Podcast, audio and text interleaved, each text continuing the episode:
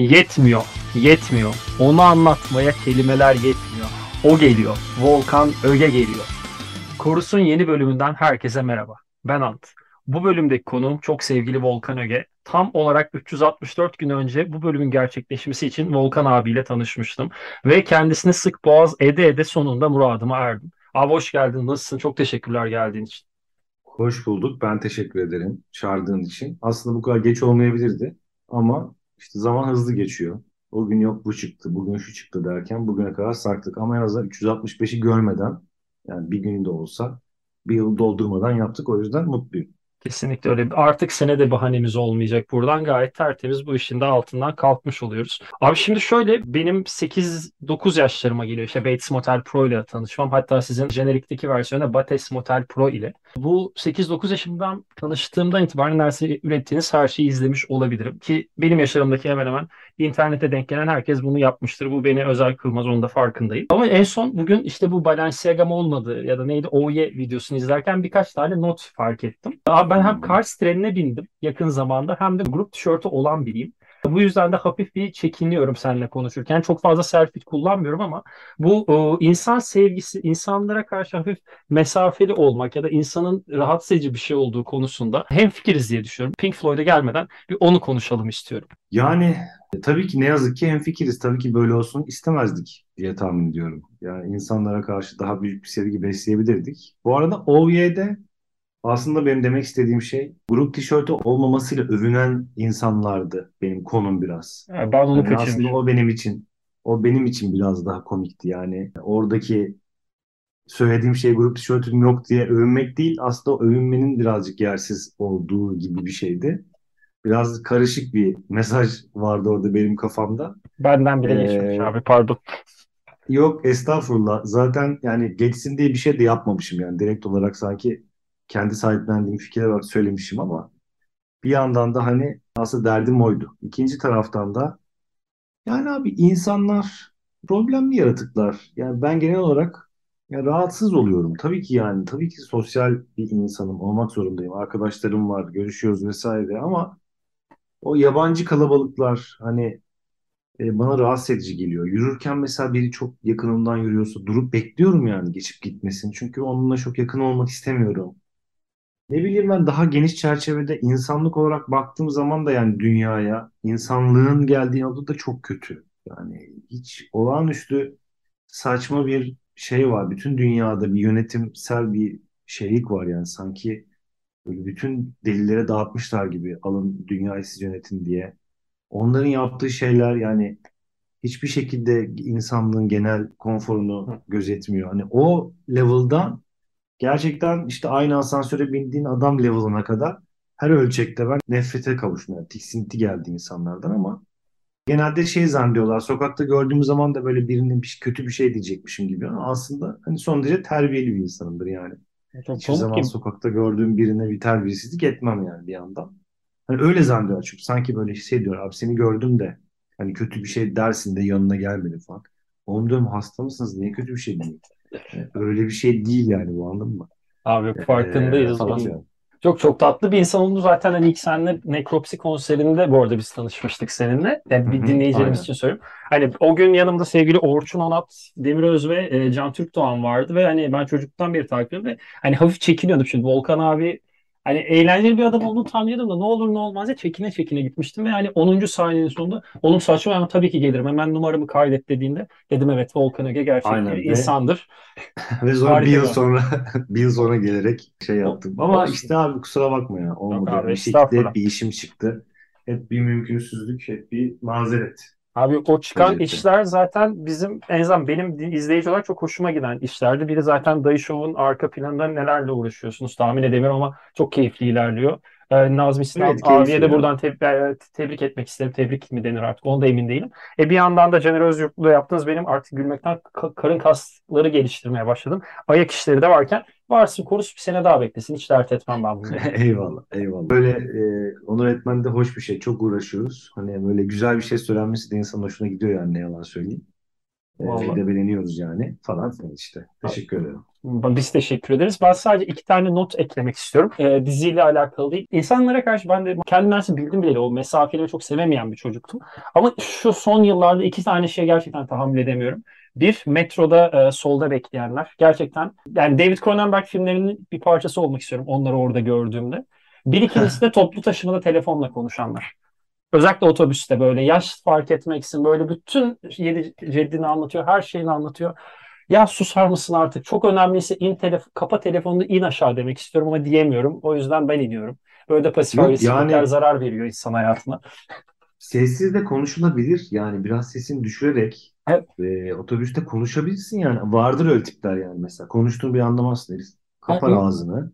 evet, onlar değil. Sessizce konuşur yani. Ama Ama yok. abi. Önemsemiyorlar ki yani. Kendilerini önemsiyorlar. Sadece onun şeyi önemli. Abi evet. Hani Kesinlikle aynı fikirdeyim. Duymak istediğim cümle de aslında buydu senin demek istediğin. Yani e, bunu da arkadaşlarıma da söyledim. Büyük ihtimal senin de benzer bir yerdeyiz. O yüzden önce dile getirmek istedim. Ardından lütfen sen devam et. Çocukluktan bu yana bence aileler tarafından çok tırnak içinde eşsiz olduğumuza inandırılıp ve asla öyle olmadığımızı kabul edememenin sonucunda her şey bizim hakkımız. Yok öyle bir dünya. Demek geliyor ama diyemiyoruz da bir yandan. Tatsız şeyler. Lafını da böldüm özür dilerim. Kusura bakma abi. es- estağfurullah canım zaten laf aynı yere gidiyor yani. Aslında beraber aynı yolda ilerliyoruz. Yani bu işin detayına inmek yani yetiştirilme tarzı mı, genetik mi, kusur mu, travma mı? Herkesin çünkü çok abi psikolojik olarak yorgun bir coğrafya. Doğru. Yani herkesin kazdığın zaman ya babasından ya bilmem nesinden bir şey çıkıyor. Korkunç bir travma çıkıyor yani. Ve e, bir yandan da nezaketin ya da akılcılığın bir noktada artık küçümsenecek yani bir zayıflık olarak nitelendirildiği böyle anladın mı? Hani e, düşünceli bir insansan bu neredeyse seni vah zavallı yapıyor yani öyle bakıyor insanlar. Dolayısıyla öyle olmamak için de bir çaba içerisindeler yani ondan gurur duyarak bunu yapıyorlar. E, Bu da bir güçlülük göstergesi oluyor en azından bu ülkede yani gördüğüm kadarıyla. Ama işte bu her köşede karşımıza çıkıyor yani. Sokak röportajında işte atıyorum yani inanılmaz aşırı böyle komik cevaplar veren insanlardan tut hani dediğin gibi bir asansörü, yürüyen merdiveni, metroyu kullanamamak. Yani bu kadar kalabalık insan bir arada yaşayacaksa bir ortak bilinç yani beraber uyguladıkları prensipler olmalı. Hani bu aile eğitimiyle de olur, ne bileyim ben e, sosyal çevreyle olur, okuldaki eğitimle olur. Sanki hiçbiri yokmuş gibi davranıyor insanlar. Üzücü tabii yani çok rahatsız edici. İnsanı küçük bir kutunun içine hapsediyor yani. Daha az insanla görüşeyim, daha az sosyal olayım falan derken sen de böyle akıl hastası gibi bir şeye dönüşüyorsun bir yerden sonra. Dengelemek önemli akıl sağlığımız açısından. Ama işte Allah herkese kolaylık versin. Özellikle Aynen. insanlardan benim gibi tiksinen e, birçok insana. Burada seninle benzer bayrağın altında buluştuğum için mutluyum Volkan abi öyle söyleyebilirim. Bir de senin Eyvallah. ebeveyn olarak bir tarafın var. Bir de ebeveyn olarak da senin kızının bu insanlara ve bun- bunlardan devam edecek nesillere maruz kalma gerginliğini tahmin dahi edemem. Onun için ayrıca bir sabır dilemek istiyorum. Gerçekten Teşekkür kolaylıklar. ederim. O da bir de işin başka bir boyutu yani gerçekten korkutuyor. Yani ne olacak bu kız nasıl insanlarla? Hani e, hayırlısıyla karşılaştırsın derler ya hani hayırlı arkadaşla karşılaştırsın diye. Korkarak o hayırlı arkadaşlarını bekliyorum inşallah öyle olurlar diye. Umudumuz yönde. Umudumuz Defne için umu- umuyoruz. Her şey harika gider. En azından Teşekkür gidebildiği kadar. Bu, bu ülke standartları, bu coğrafyada da bir şeyin ne kadar mükemmel gideceğini söylerken ben inanmadım ama gidebileceği standartta diyerek İşte ufaktan umut. Fakirin ekmeği demiş umut Cem ediyoruz. Karaca. Evet. İstiyorsan abi yavaştan bugün burada toplanma sebebimize de geçebiliriz. Hani başka bir, lafında böldüğüm bir şey varsa lütfen devam et. Estağfurullah Heh, yok. tamam. Geçebiliriz. Şimdi şöyle abi dediğim gibi çocukluğumdan beri neredeyse hemen hemen ürettiğin her işi çıktığı zamanlarda hani hemen hemen ilk bir hafta bir ay içinde izleyen biriydim ama sonra işte bir iki gün geçen hafta senle hani yapacağız dediğimizde ne var ne yok hemen hemen bütün külliyatı e, filminiz dahil olmak üzere tekrar izledim. Ve orada e, sevgili önceki konuklarımdan biri olan Cevdet Canver'le yaptığınız bir bölümde nasıl bir programda şöyle bir cümlen var. Nasıl şu minvale çıkan bir cümlem var. E, ergenlik zamanında Pink Floyd dinlemeyen veya bilmeyen birinin selamını almayacak tonlarda ergenlik geçirmişsin. Biz de bugün burada Dark Side of the Moon'un aslında müzik tarihinin kritik birkaç köşe taşından biri bir albüm konuşacağız. Ben ilk başta bu e, Pink Floyd'la tanışma hikayeni, belki Dark Side of the Moon'la tanıştıysan Dark Side of the Moon'la tanışma hikayeni dinlemek isterim. O süreci anlatırken LimeWire, Napster gibi ya da başka aklıma gelmeyen online platformlardan mı, kaset, CD, plak gibi böyle fiziksel kopyalardan mı, nasıl bir şekilde tanıştın? O süreci anlatırsan çok mutlu olurum aslında. Evet şimdi ergenlik çağında kendimizi biraz daha müzikle ifade ediyorduk. Yani kendimizi ifade etmekle ilgili nasıl bir problemimiz varsa artık bir şekilde bir rozet taşımak istiyorsun. Ben şucuyum bucuyum diye. Yani işte kimisi takımlar hani üzerinden Galatasaray atkısıyla gezer, Fenerbahçe atkısıyla gezer. Yani bir şekilde herhalde o dönem belli bir grubun, belli bir üst kimliğin bir parçası olmak istiyorsun diye tahmin ediyorum. Hani Akmar tayfası grup tişörtü ne bileyim ben kimisi futbol kimisi bir şey yani. Benim de o dönem hani öyle bir herhalde arayışım olmuş ki Pink Floyd'da çok böyle kendimi bir şekilde buldum. Yani aradığım şeyi çok buldum. Ama aslında bu biraz Pink Floyd'un bir kabından da bir etkilenmişliğim vardı. Yani aslında direkt olarak müziğiyle çok barışamadım. Çünkü Metallica ve daha çok metal müzik dinliyordum. İşte ne bileyim Sepultura dinliyorsun, Slayer dinliyorsun. Ee, biraz daha Deep Purple belki öyle bir şeyler dinliyorsun hani onu kıracak. Ama Pink Floyd ilk başta çok böyle şey geldi yani ağır geldi ve çok sevemedim ilk başta müziğini. Fakat yine de bir şekilde beni çeken bir şey vardı. Yani albüm kapakları ne bileyim ben e, müzikteki bir ton bir şey yani bir şekilde beni çekiyordu ama çok da sevmiyordum yani açıkçası. Ee, özellikle e, öğretmenlerime, hocalarıma okula karşı böyle bir öfkem vardı ve işte The Wall üzerinde böyle çok magazin bir şey ama işte We Don't Need No Education falan benim için çok böyle etkileyiciydi. Bir de Wall içerisinde böyle kendimle alakalı sanki böyle bana söylenmiş gibi bulduğum bazı laflar vardı yani benim hayatıma çok uyan. Aslında biraz The Wall'la böyle başladı fakat genel olarak albüm çok zorlayıcı geldi bana. Yani The Wall çok ağır, çok bunalım, çok depresif. Ve yani o sıralar kulaklığı takayım da böyle cayır cayır Metallica dinleyeyim kafasındayım aslında. Ee, bahsettiğim dönemde muhtemelen orta 3 gibi anlıyorum. Orta 3 ve lise 1 falan o, onun başları. Biraz sonra zorlamaya başladım yani biraz sevmek için. Özellikle Dark Side tarafında Dark Side of the Moon'da böyle bir şekilde hiçbir yere bağlanamadım tamam mı? Çünkü böyle ağır bir albüm yani o dönemki ergenlik şeyi için. Aşina değilsen bir hafif e, duvara çarpma etkisi yaratabilecek albümlerden. Hatta Pink Floyd'un belki tüm külliyatı. Hani en, bilin, en e, dinleyici dostu albümleri de öyle. Hani senin de galiba öyle bir durum bahsettiğin abi. Ya evet ya aslında bir daha duygusal bir dinleyicisin o, o dönemler. Yani 10 kaç kaç yaşında oluyor? 13 15 yaşında falan. Aynen. 14 15 yaşlarında çok böyle aradığın şey bir tat yani ve içinde çok öfke var. Yani bir ergenlik sinir var bir, bir depresyon bir şey var ama yani daha metalika bir bir şeydeyiz yani aslında. Dolayısıyla dediğin gibi bir frene basmış gibi oldu. Çok fazla ısınamadım o müziğe. Fakat yine dediğim gibi bir şekilde artwork'üdür, bir şeydir, ismidir, cismidir. Bir çekiciliği var. Yani bir çekiciliği vardı. Daha sonra böyle garip şekilde On The Run diye bir şarkı var ya Dark Side of the Moon'da. Hani bir şekilde daha böyle hareketli, giden. tempolu falan. Loop'ta giden.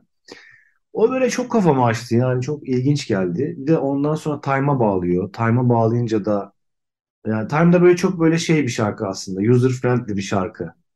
Hani ne olursa olsun.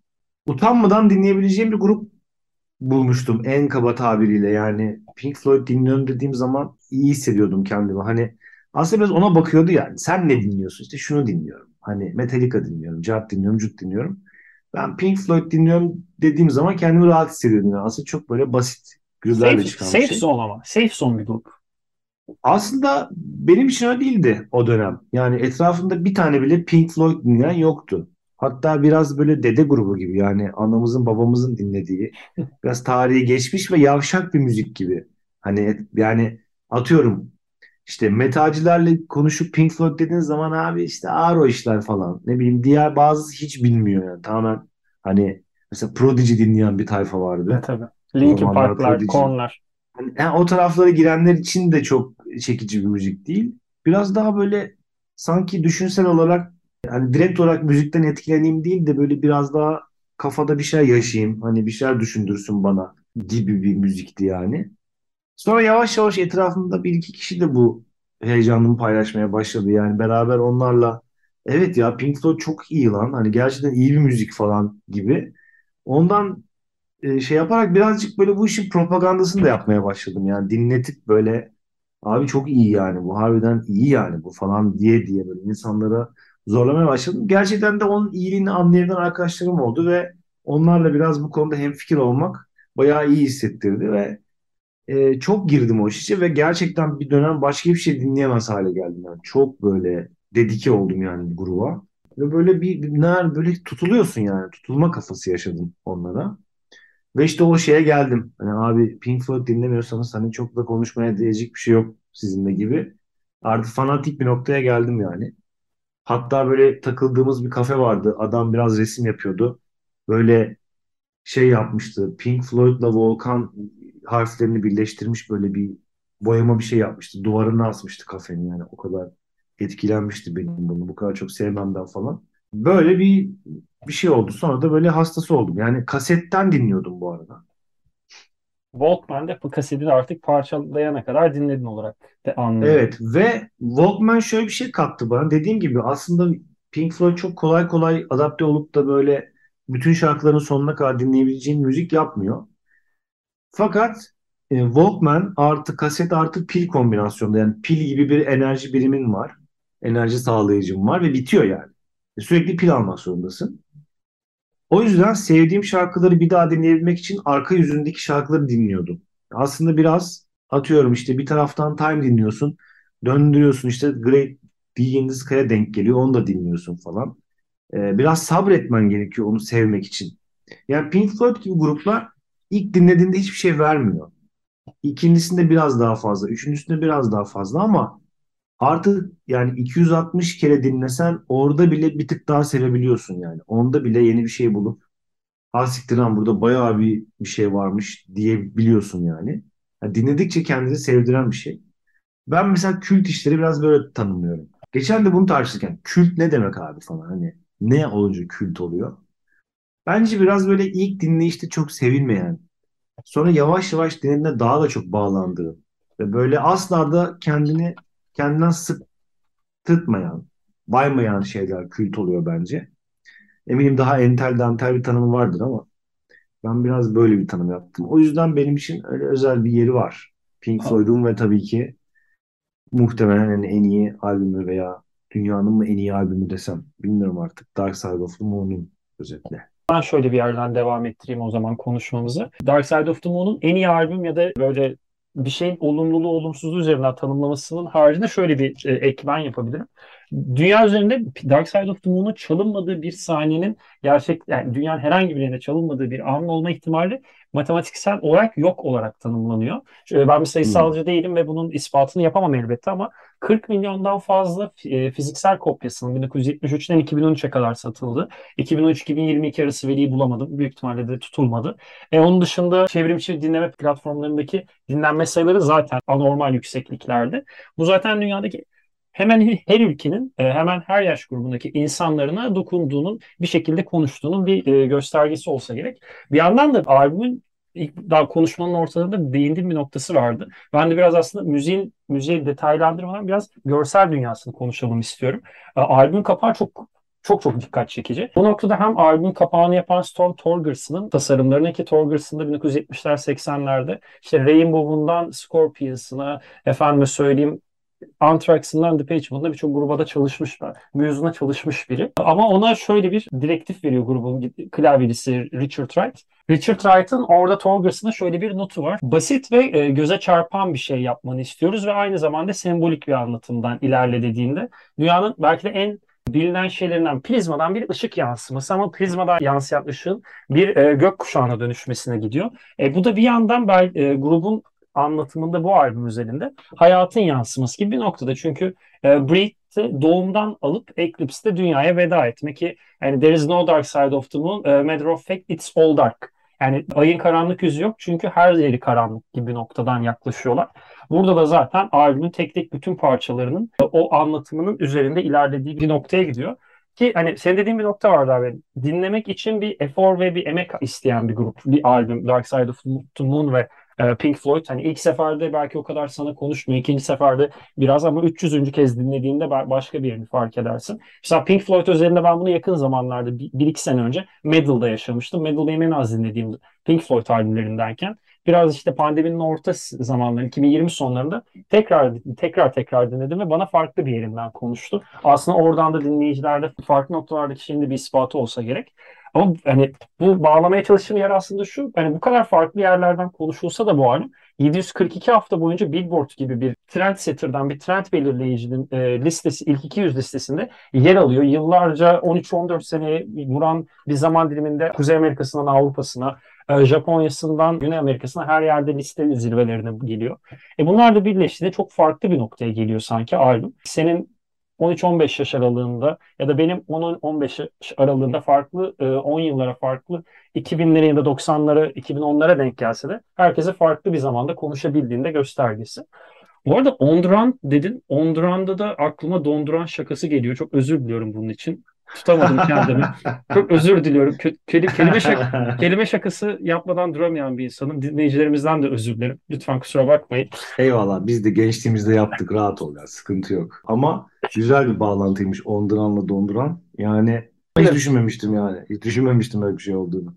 Ee, keşke bir, o dönem yaşım yetseymiş de bu kötü şakayı yapsaymışım. Her Benim neyse. de mesela aslında hani garip şekilde en çok sevdiğim şarkısı da Dark Side'da değil aslında. En sevdiğim albüm Dark Side olmasına rağmen. Hangi şarkı? Ya benim Echoes diyebilirim galiba ha. Echoes. Yani o da Meddle'dan hani şey uzak kaldığım bir şey ama ya ben Live in Pompeii var ya Echoes'u çalıyorlar. Yani orada yani çok fena tutuldum o şarkının orasına. Yani aslında böyle çok salak bir trafiği olan bir şarkı. Daha sonradan Turist Ömer Uzay Yolu'nda filminde kullanılmak üzere kaydettikleri garip çığlık bölümleri falan. Yani şarkıyı çok bozuyor yani. Ne gerek var falan diyorsun ama genel olarak yani inanılmaz iyi bir şarkı. Acayip tutulduğum bir şarkı. Özellikle Pompei'de böyle bir sahne vardı. O bas girdiği zaman kamera kayarak Pink Floyd London yazıyor. Böyle hop hoparlörlerin arkasına stencil yapmışlar falan. Hatırlıyorum. Yani o tip imajlar çok etkileyici gelmişti bana ve hala da onun etkisindeyim yani. Bu arada o zaman ben de bir kendi sevdiğim bir yerden bu Live at Pompeii'de ufak da olsa değinilmesi hoşuma gitti. Benim en sevdiğim Pink Floyd şarkısı bu arada Dark Side'dan, The Wall'dan, Animals'tan değil. Set the Controls of For the Heart of the Sun benim en sevdiğim Pink Floyd hmm. şarkısı. Çok yani değişik bir kafa. Normal albüm versiyonuna ilk başlarda o kadar ısınamayıp Live at Pompeii'sini dinleye dinleye kendimi kaybettiğim şarkılardandı. Ee, bu arada benim en sevdiğim Pink Floyd albümünde Dark Side of the Moon değil onu da söylemiş olayım ama en sevdiklerimden. Ben Animals'ı edebiyat tarafından da olmasıyla beraber biraz daha severim. Ama hani Animals'ı sevsem de Roger Waters, David Gilmour'da ben Gilmour'cıyım. O da ayrı bir konu başlığı. Ama bu albüm tamamen demesek de aslında biraz daha Roger'ın borusunu öttürmeye başladığı da bir albüm bir yandan.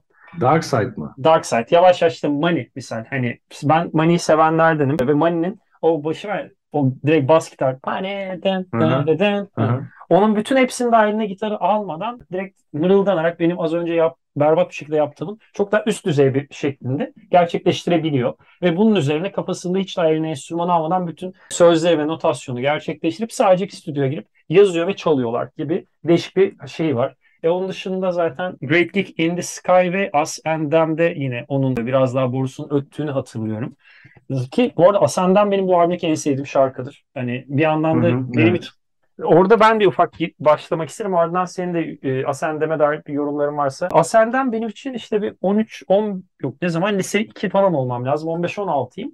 Böyle savaşmış efendime söyleyeyim. Hani e, gerçekten hayatta istediğimiz gibi olmayacak birçok. Yani Zeki Demirkubuz'un klasik tweetinin bir insanın, bir çocuğun kafasına yeni canlandığı zamanlar. Hani bu ülkede veya bu dünyada hiçbir zaman hiçbir şey benim istediğim gibi olmayacak ve bundan artık ben acı duymuyorum gibi bir noktanın oluştuğu zamanlar. Asen'den işte bu savaş ve işte tam gezi zamanlarına da denk geldiği için böyle bende kırılma yaratan ve bu albümün çok büyük bir klasik e, kapağıyla herkes biliyor. Ama bu albüm gerçekten bir e, şaheser kırılmasını benim kafamda öyle yaratmıştı. Onu bir öyle araya girmek istedim. E, senin bir yorumların var mıdır abi Ascend'eme dair? Yani aslında albümün en böyle sakin şarkısı galiba. Bütün artık vitesi boşa alıp yokuş aşağı bıraktığım bir şarkı. Ben Asendem'i özellikle hani arkasından Any Color You Like geliyor. Aslında benim ilk dönem en çok sevdiğim Any Color You Like'tı. Çünkü ben bas partisyonlarını severim böyle loop halinde. Ee, aslında Echoes'u sevmemin sebebi de o. Harika. Burada da böyle çok hani slow funk bir bas şeyi vardı. Ascendam de böyle sanki onunla beni hazırlıyor gibiydi yani. Çünkü biraz birleşik ya o iki şarkı biraz birbirine. O yüzden sevdiğim bir kısımdı. Orada böyle tamamen boşal. Yani ben şunu yaptığımı çok bilirim. Yani bu albümü baştan sona koyup yani CD'de uzanıp böyle hiçbir şeye dokunmadan bütün işte kaç dakikaysa yaklaşık 45 dakika gibi bir şey. Bütün albümü dinlediğin zaman zaten albümün tadı daha çok çıkıyor. Çünkü bu birazcık film gibi bir albüm. Hani içinde şarkılar olan bir hani bir sürü şarkı olan bir albüm değil. Yani hepsi tek bir şarkı gibi. Hepsi tek bir duygusal akış içinde düşünülmüş gibi sanki. Çok böyle bu arada ben hani Waters'ın ağırlığı olan bir albüm gibi görmüyorum. Hani bence iyi bir dengelenmiş bir albüm. Hani bence Waters'ın artık çok böyle bütün her şeyi eline aldığı şey The Wall'dur yani. Hani orada gerçekten artık diğerlerine çok fazla yer kalmamış. Tabii ki yapacaklarını yapmışlar ama bu albüm sanki hepsinin her şeylerini toplayıp eritip bir şeye dönüştürdükleri bir şey gibi yani. Çok ortak çalışılmış bir şey gibi. Homojen bir albüm. Evet yani çok fazla kimsenin önünde yani çünkü Gilmour'ın çok net tonları var. Yani çok böyle özgün zaten her şeyini koymuş yani solo sürümden de. Hani Wright da mesela çok birçok şarkıda şeyi var yani adamın o Great Gig in the Sky'da mesela hani net bir şekilde görüyorsun yani onun eseri gibi zaten. Onun böyle bir şeyi gibi. E, resitali gibi. E, ben ortaklaşa bayağı herkesin dengeli tam bir Pink Floyd albümü olduğunu düşünüyorum. Zaten pik noktası gibi bir şey onlar adına.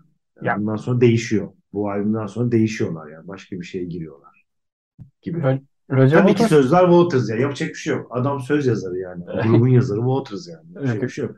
Kastetmeye çalıştığım aslında biraz daha şuydu. Önceki albümlerde işte Sid Barrett dönemi olarak belki adlandırabiliriz. Oralarda Roger Waters tam olarak bir e, takım oyuncusu, bir grup elemanı.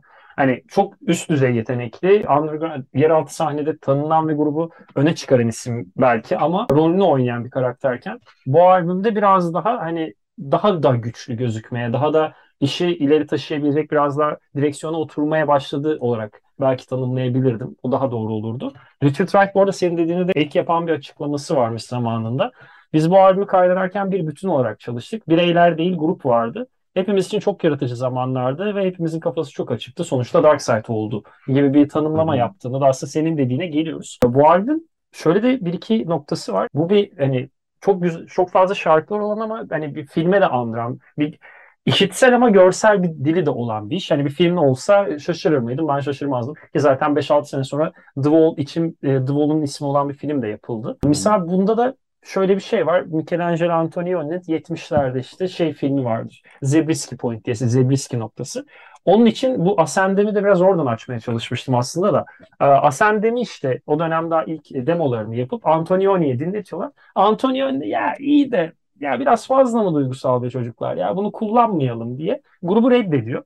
Ondan sonra işte Roger Waters'ın sinema sevdası, işte David Gilmour'un sinema sevgisi ve eş zamanlı olarak Antonioni sevgisi birleşince bir de Richard Wright'ın da bu soundtrack işlerinde e, gerçekten kafası basan bir müzisyen olması da Antonioni'nin filmine 3 tane şarkı yapıyorlar. As Ascendem beğenilmemiş olsa da. Orada Ascendem'le Money'i de bir noktadan birleştirmek istiyorum. Hani Money benim için bu albümde ilk e, kırılma şarkılarımdan bir. Ascendem albümün kıymetini fark ettiğim, Money albüm fark ettiğim şarkıydı. Ve ikisine de Dick Perry'nin saksafon sololarının e, işi farklı bir seviyeye taşıdığını da gördüm, biraz duydum zaman içinde. Çünkü yani Pink Floyd'da da birçok grup farklı müzikleri, farklı işleri ortaya müziğine katmayı seven, e, daha konservatuar ya da sanat okullarından hepsi. Yani sanatla uğraşmış insanlar hepsi sonuç olarak. Farklı yaklaşımları, kulakları, duyuları açık ve onları da kullanıyorlar. Bu albümde de Dick Perry'nin kullandığı hani saksofon gerçekten işi ayrı bir raddeye taşıyor. E bir yandan The Great Gig in the Sky'da Claire Tony'nin gerçekten ta, yani e, hiçbir kelime kur, kurmadan yapılabilecek en güzel vokali yapmış olması çok ayrı şeyler derken albümde de böyle küçük görünen ama gerçekten seviye atlatan noktalar var gibi düşünmekteyim. Bilmem ne dersin abi. Şimdi biri bana dese ki Dark Side of the Moon niye sence dünyanın en iyi albümü? Yani dünyanın en iyi albümü diyorsun ve niye yani? Şimdi bunu bahsetmeye başladığın zaman ister istemez bir şeyler sıralamaya başlıyorsun. Şu yüzden, bu yüzden falan. İşte atıyorum işte şu kadar dinlenmiş bak veya işte böyle bir böyle başarıları olmuş ya da işte şöyle güzel saksafon solosu var, böyle güzel dinlenmesi var falan. Bence yani hiçbir parametreler silsilesiyle bu albümün ne olduğunu tarif edemezsin yani. Bu böyle gerçekten onların bile anlamamış nasıl böyle bir şey yaptık biz diye onların bile şaşırmış olması lazım bence. Yani şey gibi böyle gerçekten uzaylılar tarafından gönderilmiş gibi. Çok değişik bir e, hissiyatı var.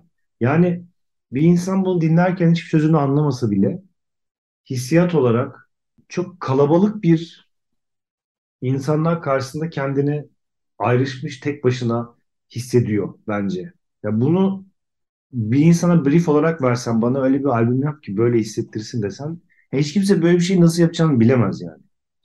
Bence o sırada çok fazla bunu hissedip yani çok fazla yansıtmışlar buradaki tavırlarını diye düşünüyorum. Dolayısıyla hani öyle bir şey ki bu hiçbir tarafıyla şu yüzden bu yüzden diye toplasan da bunun ne kadar acayip bir albüm olduğunu tarif edemezsin diye düşünüyorum. Yani müziğin çok ötesinde bir gücü var yani bu albümün diye düşünüyorum. Yani onu anlatmak da bir de böyle Pink Floyd övücüsü olmak da biraz itici bir şey yani. Tamam abi Pink Floyd falan işte eyvallah. Ee, ama ne kadar ölsem de yetmiyor yani şu albümü diye düşünüyorum açıkçası. Çünkü bu kadar dünya üzerinde dinlenmeyen bir anı bile olmamasına rağmen ben her dinlediğimde sanki bunu tek dinleyen benmişim gibi hissediyorum. Çünkü zaten anlattığı şeyde yani senin bu kalabalık içerisinde bir anda her şeye nasıl yabancılaşabilip yani bunların hepsi bir yana ben tek bir yana gibi düşünebileceğin gerçeğine dayanıyor aslında albümün bütün felsefesi bir noktada gibi geliyor bana. Abi öyle bir girdin ki benim bütün formatı kitledin. Teşekkür ederim. Korusu 30 küsürüncü bölümde bugün itibariyle bitirmiş oluyoruz bu noktada. Grubu övemedim resmen. Yok şaka bir yana teşekkür ettim yine. Yani çok güzel bir noktada aslında diğerinden tek tek övmeye kalksak bir ara şey var ya amansız övücüler niteliğinde bir yere doğru gidecek. Abi çok iyi ya. Gerçekten ramak kalmış bir albüm. Ve çok fazla noktadan dolu ve çok fazla noktadan dinleyicisinde karşılık bulmuş bir albüm. O yüzden ne desek eksik kalacak. O yüzden her şeyi söylemektense biz de hissettirdiklerini de bırakalım gibi bir noktadayım. Ama sadece bitirmeden e, bu albümün belki de ismini biz bölümde geçirmedik ama her yerde geçen gizli kahramanlarından ve senin de aslında albümü sevmeni sağlayan ilk sende kıvılcım çakan şarkı Ondura'nın arkasındaki o teknik taraftaki beyin Alan Parsons'ın da adını geçirmek istiyorum. Alan Parsons'ın da hani önce Pink Floyd için yaptıkları ondan sonra solo kariyerinde yaptıkları derken müzik tarihinin en önemli bir 15-20 insandan biri olabilir. Alan Parsons'ın iki tane konserine gittim. Bir tanesi Taksim'de Yeni Melek mi öyle bir yerdeydi. Küçücük bir yerdeydi. İnanılmaz iyi bir konserdi. Bir de Zorlu'da gittim.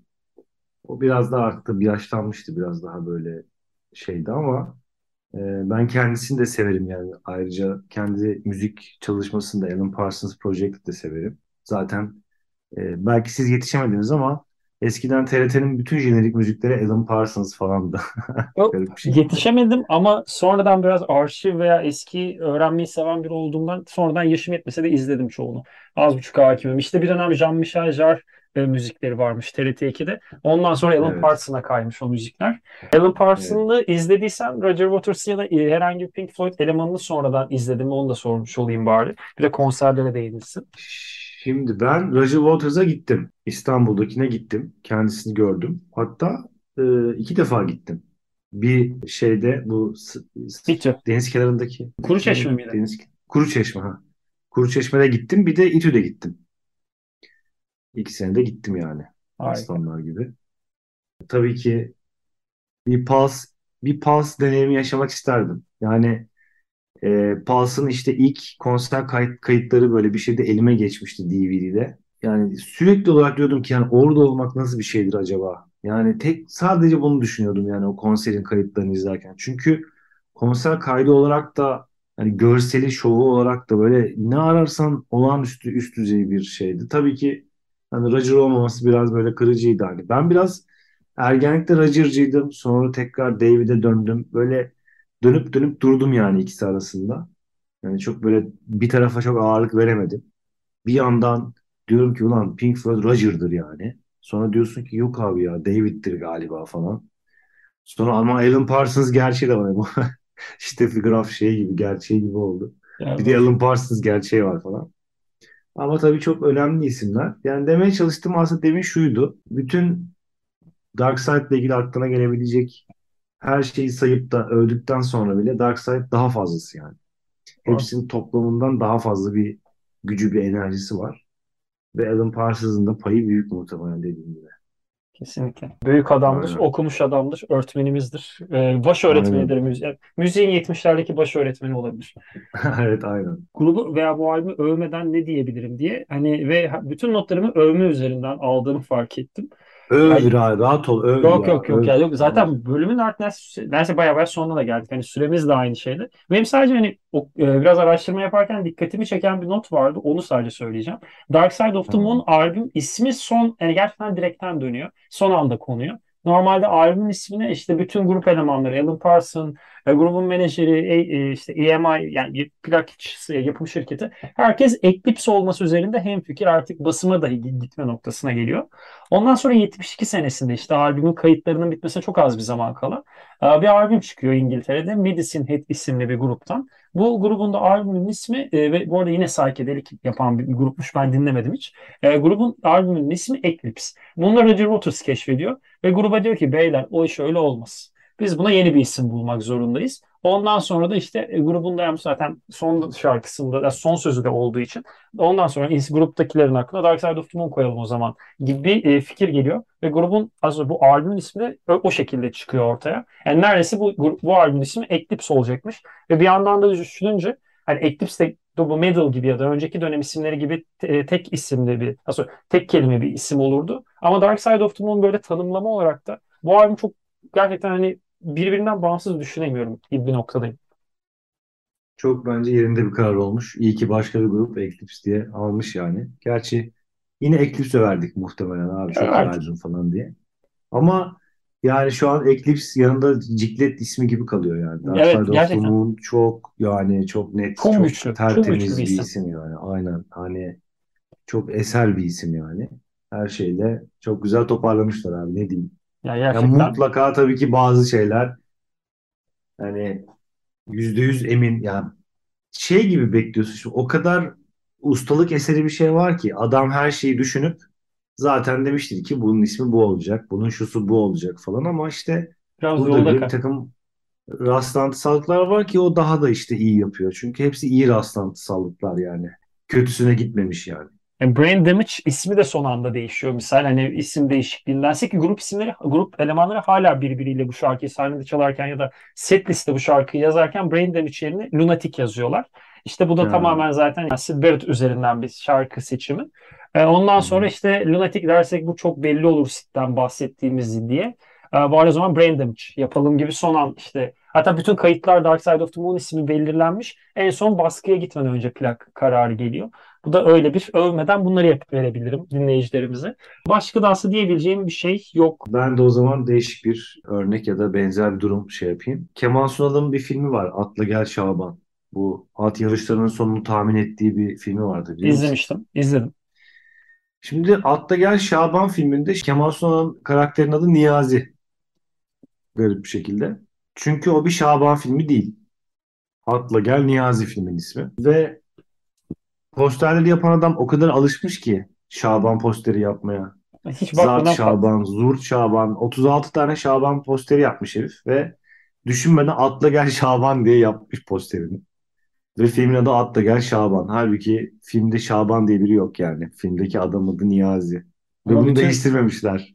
Yani bunu al abi yanlış olmuş falan dememişler yani. Öyle çıkmışlar piyasaya.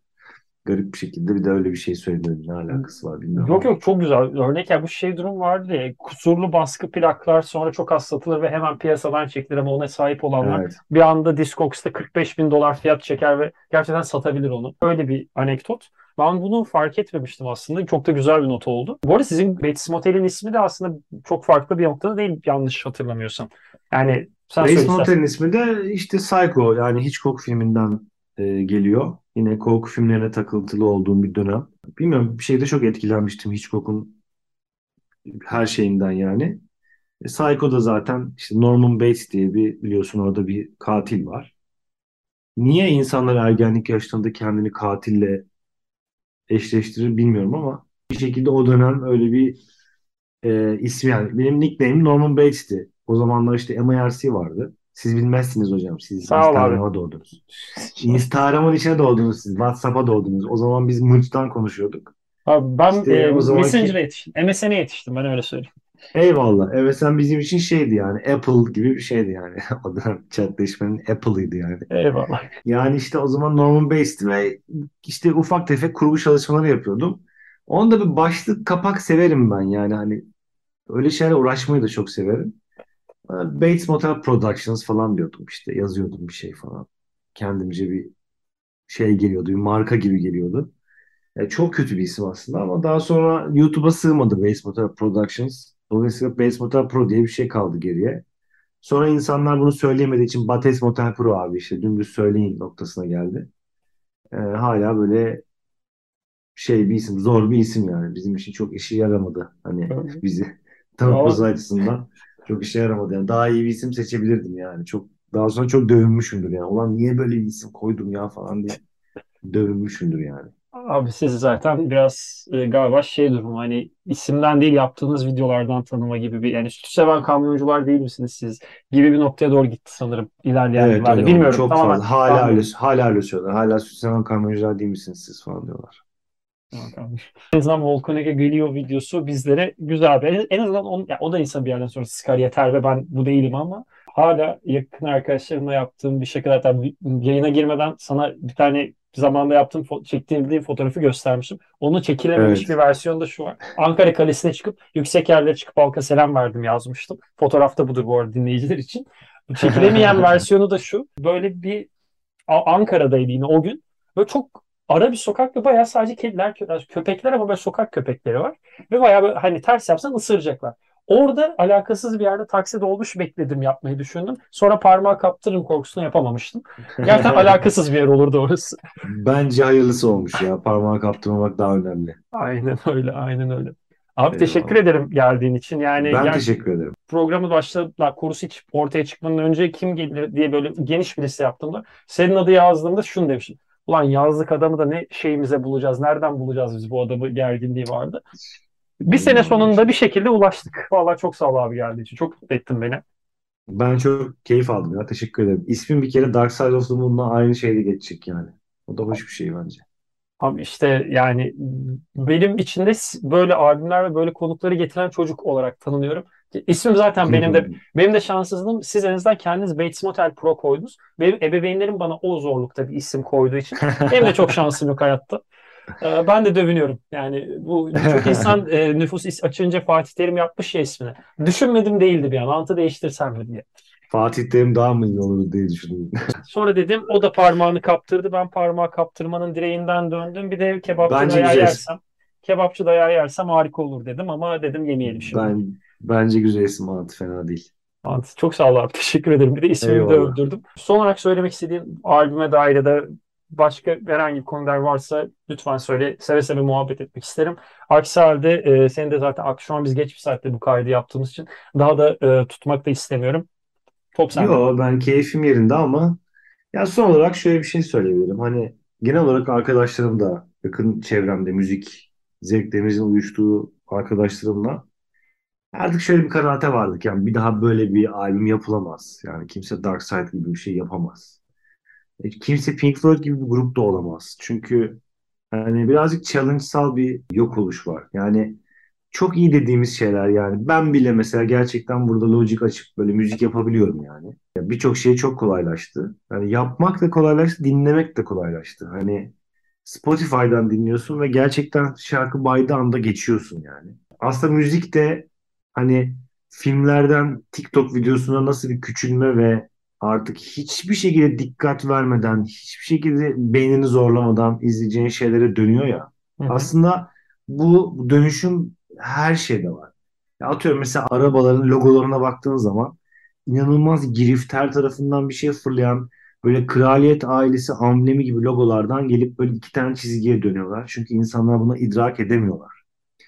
Yani müzik e, ilk dinlediğin zaman hani seni hemen alacak şekilde tasarlanıyor. Çünkü insanların onu sevmek için sabredecek bir zamanı ya da şeyi yok yani. Sabrı. E, toleransı yok aynen.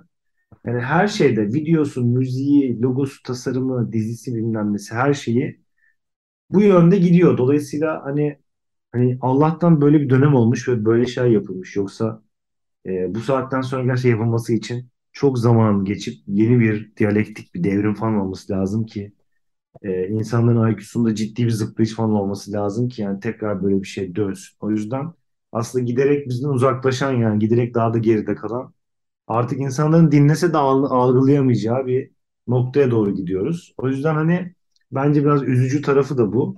Dark Side'ı böyle eşsiz yapan tarafı da bence bu. Giderek de bu akış devam edecek diye düşünüyorum. Burada hemen hemen hemen değil noktasına virgülüne katılıyorum. Buna sadece iki tane ek yapmak istiyorum. Bir e, YouTube'dan bir de Spotify'dan örnek vereceğim. YouTube'dan vereceğim örnek şu. Hani videolara shorts yapmayı naçizane anlayabiliyorum. Hani uzundur uzundur ama bir şarkıya shorts yapma gerçekten bana yani Netflix'e de ne bileyim Disney Plus'a 1.5x hızı geldiğinde verdiğinde aynı. Arkadaşlar gerçekten artık bokunu çıkardınız yeter. Hissini orada bir evet. gördüm. Bir de şu an belki sen de öyle dinleyenlerden birisindir şu an müzik dinlerken bilmiyorum. Ya da birçok dinleyicide ben de arada kendimi öyle yakalıyorum yalan olmasın. Çalma listeleri geldiğinden beri müzik dinlemenin de işi çok farklı bir yere kaydı. Hani radyo mantığındaki şeyler değil ama hani yani bir grubu keşfetmektense şarkıyı keşfediyor grubu. Kim siker grubu diyerek geçiyorlar. Ee, bu Hı-hı. daha farklı bir noktaya doğru gidiyor ama bunu kim söylemişti hatırlamıyorum. Bir yazardan okumuştum. 70'ler ya da 60'lardaki büyük grupların şu an hayatta kalma şansı yok. Çünkü öyle bir medium ve bakış açısı öyle bir perspektiften yaklaşmıyor. Bu işi dinlemek, tüketmek isteyen insanlar. O yüzden de Pink Floyd, işte ne bileyim Beatles'lar, Led Zeppelin'ler. Ben çok Deep Purple seven biri değilim ama Deep Purple'lar vesaire onlar onun da artısını avantajını doğru zamanda doğru yerde olarak kullandılar. Yani son büyük grup kimdir diye düşündüğümde uzun zamandır ben bu mesela cevap veremiyorum.